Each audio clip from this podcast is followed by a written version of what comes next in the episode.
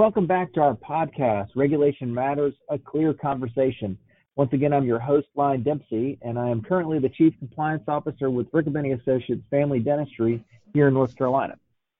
I'm also the chair of CLEAR's National Certified Investigator Training Committee. As many of you are aware, the Council on Licensure, Enforcement, and Regulation, or CLEAR, is an association of individuals, agencies, and organizations that comprise the international community of professional and occupational regulation. This podcast is an opportunity for you to hear about the important topics in our regulatory community.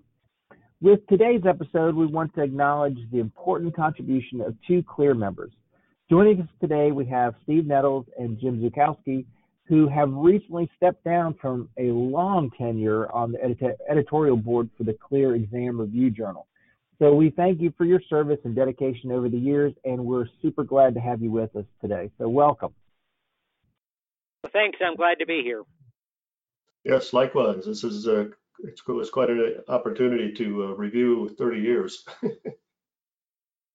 Absolutely. Well, we, we are super glad to speak with you. And, and also, let me thank our listeners for joining us today. You know, I hope our listeners have had a chance to benefit um, from the clear exam review. I know I have uh, over the years. And but but let me kind of set the stage for our discussion today. You know, the Clear Exam Review is a biannual journal um, that, that, has useful discussions on current licensing examination issues. You know, and it's geared towards our Clear um, to to our broad audience that we have at Clear. Um, going back to the Clear archives, the journal began actually in the 1980s with its precursor um, it was then called the National Clearinghouse on Examination Information. Then 1990 was the, the first issue of our Clear Exam Review. And Steve, you joined the editorial board with Volume 3, Number 1 in the winter of 1992. And Jim, um, I understand you joined in the winter of 1994. So take us back, if you will, kind of to those beginnings and, and maybe how you first got involved. And let me start with Steve first, and then we'll go to Jim. So uh, bring us up to speed. okay. Well, well, thank you, uh, Line. Um, I had to remember back, uh, it's quite a few years, but uh, at that time, um, when I first heard about CLEAR, I was working at Educational Testing Service, and in um, real close to my office was uh, Ben Shimberg, and Ben, as you know, is a, uh, a kingpin in the formation of CLEAR to begin with. So between Ben and my boss at that time, Mike Rosenfeld, uh, they uh, encouraged uh, participation uh, in CLEAR. And when I left ETS and started working with, uh, at that time, Applied Measurement Professionals, which is now PSI, uh, in the late 80s, I started going to CLEAR meetings. And it was, it, I enjoyed the opportunity that was there with to work with colleagues in the credentialing testing industry and uh, get a different slant from the regulators uh, within the CLEAR organization. Well, my first uh, initial um, uh, outing with CLEAR began uh, back in the 80s. I had just moved in from being at the University of Texas, and I started with the Texas Department of State Health Services and uh, I started uh, initially dealing with the uh, uh emergency medical services uh, licensure and testing program, and uh, shortly I became um, involved with the professional and licensing division and certification division for the Texas Department of Health, and it included a wide array of licensing programs. And my boss had attended one of the first CLEAR conferences that when uh, that was organized. And when he came back and he said, Jim, you need to start getting involved in this organization. They do have a track that involves the examination section. So um, I first started uh, attending the CLEAR conferences when uh, they were in Orlando. I think it was back in the late 80s, and uh, have been tried uh, trying to go to CLEAR ever since then. And uh, the um, the Examination Resources and Advisory Committee has been a uh, a real blessing for me because I had a chance to uh, experience dialogue with a variety of people from a variety of uh, uh, services in a variety of states. And I, I met Steve through CLEAR and uh, people like uh, Kara Schmitt and Barb Showers and our friends in the state of Colorado and the, national testing services such as ETS with uh, Mike Rosenfeld and some of the other people just uh, got me actively involved in the organization. And I learned so much in terms of how to deal with the examination components of the regulatory programs that I was in charge of. Well, it's quite a lot of history um, between the two of you guys, and I know you've seen a lot uh, of changes over the years. I guess what what would you say some of the biggest changes and, and maybe innovations that you've seen, um, you know, in the testing industry uh, since then? And I, I, know it's probably fairly big. Jim, let's start with you on that.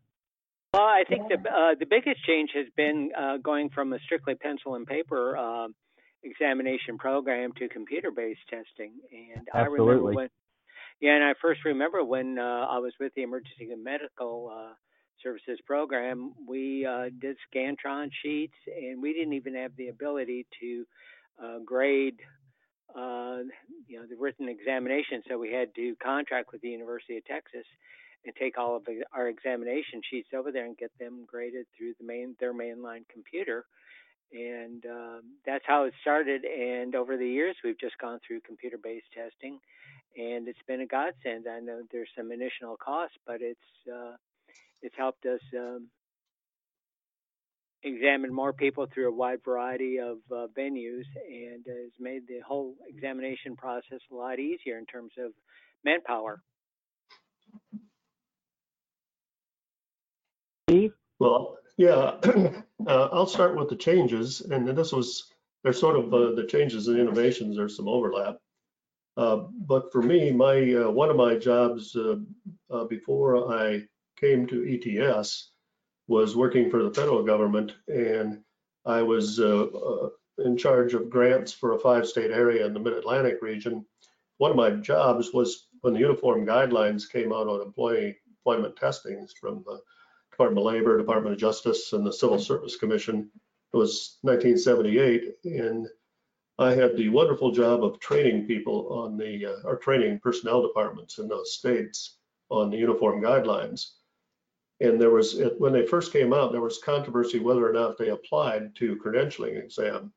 And finally, uh, uh I think everybody agreed it did. So to me, the big change was now credentialing exams were uh, held to the same standards and uh, requirements that employment uh, testing uh, uh, were held to, employment tests were held to. And the big change for me was when I first started working uh, with clients is a lot of the clients that we're developing exams for had, had, never done a job analysis, and that was one of the basic requirements. Um, it also targeted uh, things besides job analysis or practice analysis, but you couldn't just uh, uh, come up with a, a, passing score. You had to do a passing score studies. There was a lot of uh, discussion about content validity and, and uh, other types of validity and whether empirical validity studies applied or whether content validity were sufficient. And for the most part, content validity was used to support the validity of the exams. And because of that, there was a lot of documentation requirements that uh, gradually evolved uh, over the years, and especially in the 80s and, and as it got improved in the 90s. Um, so that to me, that was a big change. Is, is now we had we had to uh, we had requirements we had to meet, and you could be uh, legally responsible for that. Hopefully, you never did, because that was uh, one of the most unenjoyable uh, activities is, is, being an expert witness in support of an examination. But right. the, uh, the, yeah, the innovations, I agree with Jim. The, the big one was CBT, but I would take it back uh, a step earlier to the computers. Uh, when I first uh, switched over in the 80s and, and, changed jobs to work with AMP, we had one what we called a mid frame, and then we had a uh, uh, a personal computer We're just breaking the, the news then. And as they got more and more power, powerful, uh, we got to apply some of the more complicated testing models uh, to go along with us. And, and uh, the first one I, I remember was uh, item banking in my very first career. Um, that was back in the state of Illinois, back in the 70s when we were doing civil service testing. We had card files, and each card had an item on it. When you wanted to develop a test, you would assemble a page of, of uh, the test with the cards and take a photocopy of it. Oh, Lord. Oh, yeah, we had thousands of. Wow. It was, it was, horrible. It was horrible.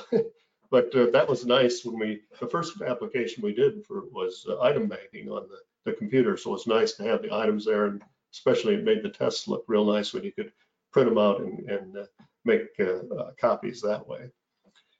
Um, the other thing I noticed is, is the innovations were passing score studies were pretty much non-existent and, and uh, or they were done on the old method of was a relative standard, a statistical standard where they uh, use the, the general rules like a one standard error or a half a standard error below the mean.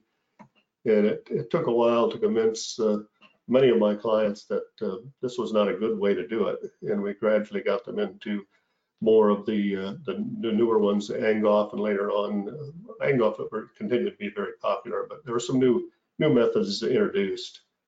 Um, and then the innovations over the years, as, as, I looked at the 20 or 30 years of, of uh, abstracts in the CER, I noticed there was a lot of uh, talk about item innovations as computers were allowing us to do stuff. Uh, we did videos and auto, automated item generation. I, I, never did the automated item generation. I thought that was a, a little difficult to do for the type of clients I had.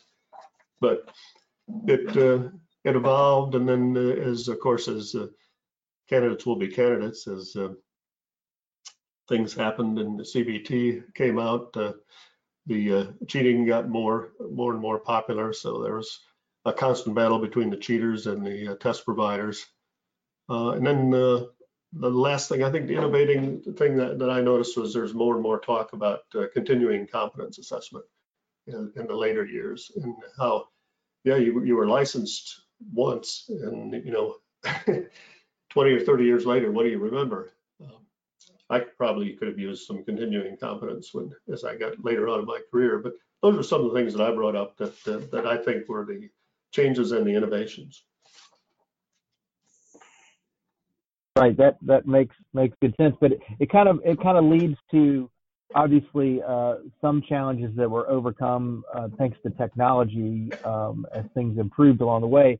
I guess looking back and, and, and Steve, if you'll continue, kind of what what were some of the biggest challenges um, that the, the testing industry has actually faced, um, in, in your opinion? Yeah, and then they sort of, as you said, they sort of overlap with the innovations as the as we innovated more and uh, started uh, implementing the uh, CBT exams, of course, the candidates evolved and uh, uh, you can call it test security or I call like to call it candidate misbehavior, uh, improved. So it was a constant battle about who was going to maintain the validity of exams. But surrogates was a big issue in both paper and pencil and CBT and, and some of the biometric standards helped us work with the surrogates um, item harvesting was always a problem with the group candidates, group of candidates memorizing items. They could do it on paper and pencil before we did CBT, and then there was a, a push to do it on CBT, but they got uh, more clever and started using more sophisticated technologies, uh, little tiny cameras, and um, it was it was a constant battle trying to uh, figure out uh, what's the next thing we're going to have to fight against especially as uh, uh, spy, quote, quote, unquote, spy technology became more and more available on the internet. Um, and then as more and more uh, organizations, state organizations started using national or multi-state exams, that uh, created uh, an issue where we would have to uh, include a lot bigger sample in our job analysis and practice analysis and try to find commonalities among the states that everybody could agree on that should be on the test. So we had a lot of interesting discussions about that. a little bit of the international exam development. Um, it was popular for a while. I guess it still is. I worked with it a little bit with uh, mainly Cana uh, Canadian companies and uh, um, the French Canadians and the translations, that was that became an issue, and then you know couldn't just do a straight translation, and there was a whole bunch of research and technology uh, improvements to get higher quality translations. Uh, then I think it was maybe in the, the 90s or early 2000s, there's a big push for innovative item types and uh, how to get those into your exams and how do they mix with, uh, if you were still using multiple choice questions, how, how that all fit together and the, the OSCEs, the, uh, uh, the practical exams, um, sometimes mixed. yeah, Jim, you're, you're familiar mm -hmm. with those. uh, you I'm can very, absolutely. Yeah, yeah can I elaborate? Yeah, can I elaborate on those practice exams? One of the uh, uh, one of the challenges that uh, we had over the, in Texas uh, was the practical exam for massage therapists, and uh, the um, the laws as they existed in the state at that time uh, required us to do a a written as well as a practical examination to uh, licensed massage therapists in the state of Texas. And uh, first of all, we had to overcome the st- stigma of what uh, actually was a massage therapist. And through um, through a lot of education, we finally convinced uh, the communities that this was a legitimate uh, um, occupation. And um, our our committees uh, stressed the fact that we needed to do a practical examination to test whether or not these people can actually do the different kinds of massage techniques as well as uh, administer a written examination. And we worked in partnership with uh, uh, Steve's organization, Applied Measurement Professionals, and we did actually administer a practical examination whereby a candidate would go into the room, they would have a massage table and a client, and uh, the session, which was very short, was videotaped.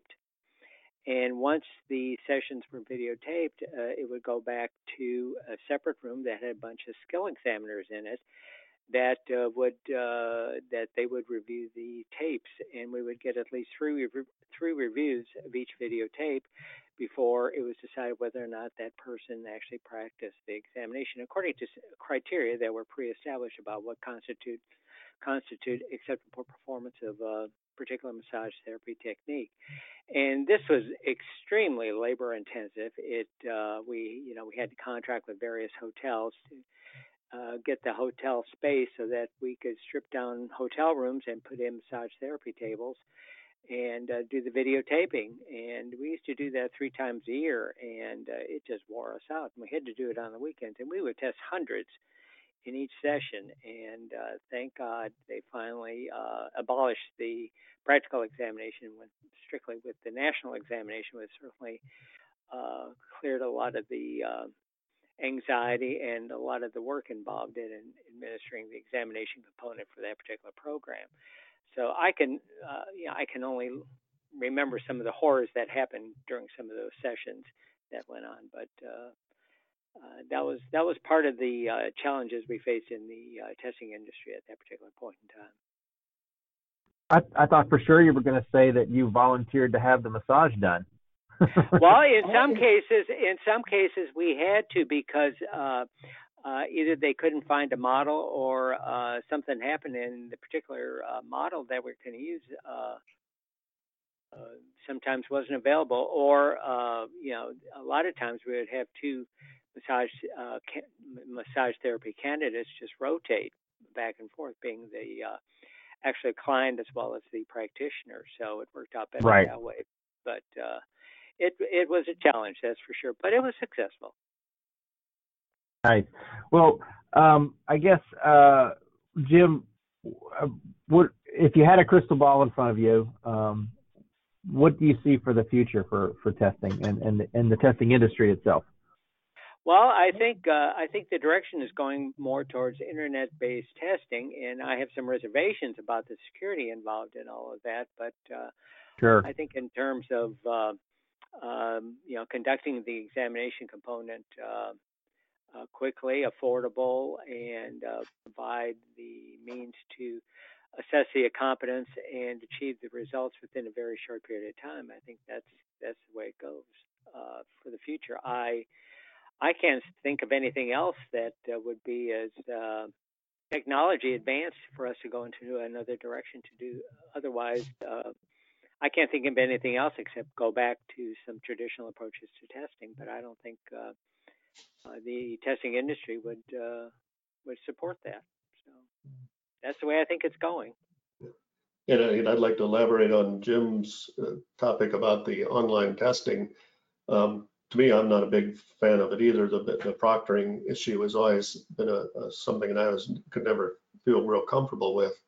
But one of the more practical uh, uh, topics I think was brought up in, in a couple of clear meetings uh, was the uh, the interfaces for online test administrations. And you know, everybody is at home taking the test on their own equipment. They all have different equipment, and does the interface work the same? You know, and one of the uh, basic tenets of val uh, valid test score is, is that uh, there's commonality, that there's uh, everybody has the same experience. And I wasn't convinced that you will, but you know, I could be showing my age there. Um, but in terms of uh, other, there's one other thing I wanted to mention about challenges was uh, when ADA jumped in and, and it made a, uh, the whole accommodations issue. And that gets, again, gets back to the, the commonality of testing because there's some, if you have uh, a candidate with disabilities, uh, you needed to provide possibly extra time or um, a different format for, for uh, people with uh, visual uh, disabilities. So again, that, that's going to be a continuing problem, I think. But I'm going to go way out on the uh, future of the testing industry. I think as uh, artificial intelligence uh, adapts and comes in, and this, you know, maybe 20, 30 years out, or it may never happen. That's why I won't be here, so it won't matter.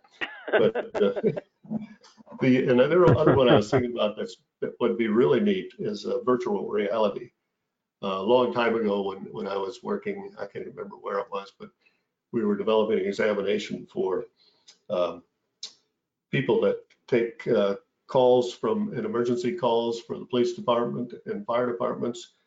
And we uh, set up a little thing uh, that uh, in one channel of, they had to listen to headphones. In one, one ear, they would be the people calling in, and the other ear would be um, other uh, uh, complications from other apps, you know, so they, the, the controller, I can't, I can't remember exactly the name of the position, but the people that handle those calls had to be, you know, listen with both ears to two different things.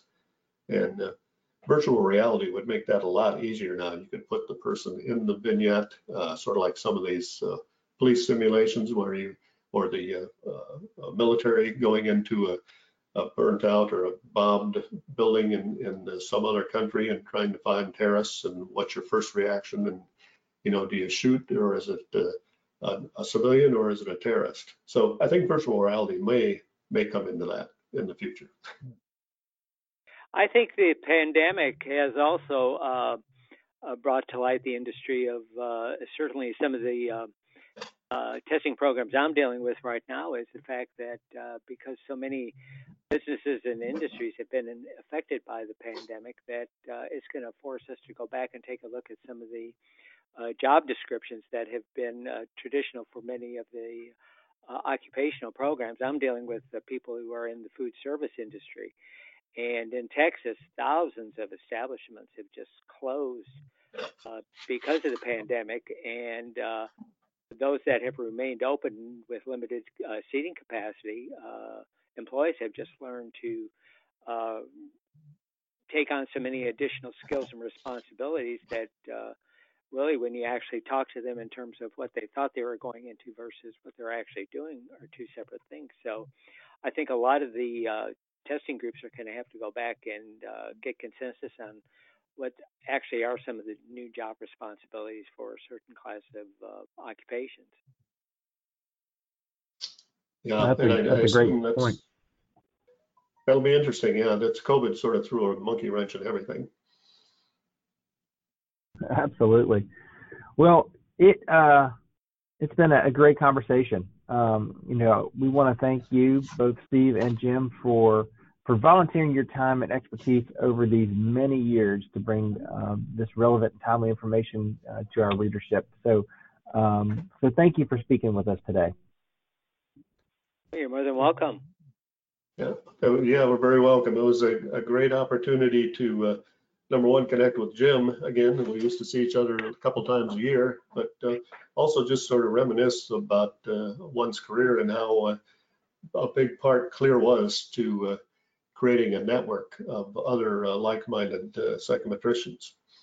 I agree with I agree with Steve wholeheartedly. Uh, one of the things that Clear uh, used to have that I wish they would uh, think about starting again is they used to have a column um, entitled "Testing Across the Nation," and um, uh, I took over that responsibility uh, back in oh back a few years, well, many years ago, but people such as Kara Schmitt, who was in the state of Michigan, uh, Barb Showers in the state of Wisconsin, and of course I was here in Texas, we would actually poll uh, uh, testing experts around the country who are members of CLEAR about what was going on in their state or, or in their particular testing program. And we would assemble that information and write a column uh, for each issue of CLEAR about what was going on across the country. And it was a very valuable tool in terms of finding out exactly what was happening, and uh, you had at least a contact person to go to if, in fact, you had some further questions about that particular program. And uh, it was a lot of fun. Uh, the pro uh, that particular column was uh, extinguished a few years ago, but uh, maybe the active Clear committee members could think about starting a program like that or a column like that again. So. Yeah, I, I agree. That was one of the benefits of the, all the different columns in the CER that um, there's all sorts of topics brought about, uh, brought up, and people presenting uh, uh, papers that uh, Jim and I and the other folks would review, and it was a great educational opportunity to see how how things were done by somebody else. You know, it, uh, uh, I think it was it was a great program when Clear decided to start sharing this information way back way back, well, I guess, as you said, in the late 80s. Late 80s, early 90s, right. That's a, that's a great idea. You know, in the inter, in the interim, you know, we might be able to utilize our clear communities, which I'll talk about that in just a moment. Um, but I just wanted to say thank you guys for for being a part of Clear for for so many years, um, and it certainly has been a pleasure to talk with y'all today. Uh, you know, I also want to acknowledge Adrienne Cadle and, and Sarah Winnick, who are joining the editorial board for CER. Uh, work is currently underway for the summer 2021 issue. Um, so we want to thank Adrian and, and Sarah for their new perspectives that they'll bring, and we look forward to the continued successes of, of the CER.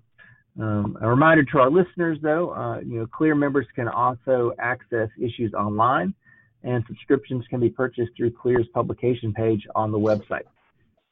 I also want to take a moment to thank our listeners for, for tuning in once again for this episode. Know, we invite you to continue the conversation uh, through our Clear discussion forum, which is what I was mentioning just a moment ago. Um, this podcast will be posted in the Clear community, um, and members can reply to the post with their comments. And you know, I'll pose a couple of ideas, uh, kind of seeds to plant, you know, kind of what challenges and innovations do you see in the future for licensing examinations? Um, maybe, you know, what testing and examination topics would you like to hear discussed at CLEAR events? We'd really love to continue this conversation on CLEAR communities. And we'll be back with another episode of Regulation Matters, a clear conversation very soon. If you're new to the Clear podcast, please subscribe to us. We're available in a lot of places um, on Podbean, Apple Podcasts, Google Podcasts, Stitcher, Spotify, TuneIn, Alexa for Amazon Echo devices, iHeartRadio, Player FM Listen Notes, and Pandora. Um, and I think Stephanie keeps adding more to every every time we do this. So if you've enjoyed this podcast, uh, please leave a rating or comment in the app. Uh, those reviews help us to improve our ranking and make it easier for new listeners to find us. And also feel free to visit our website at www.clearhq.org for additional resources as well as a calendar of upcoming online programs and events. Finally, I'd like to thank Clear staff, specifically Stephanie Thompson. Uh, she is our content coordinator and editor for our program. And once again, I'm Line Dempsey, and I hope to be speaking to you again very soon.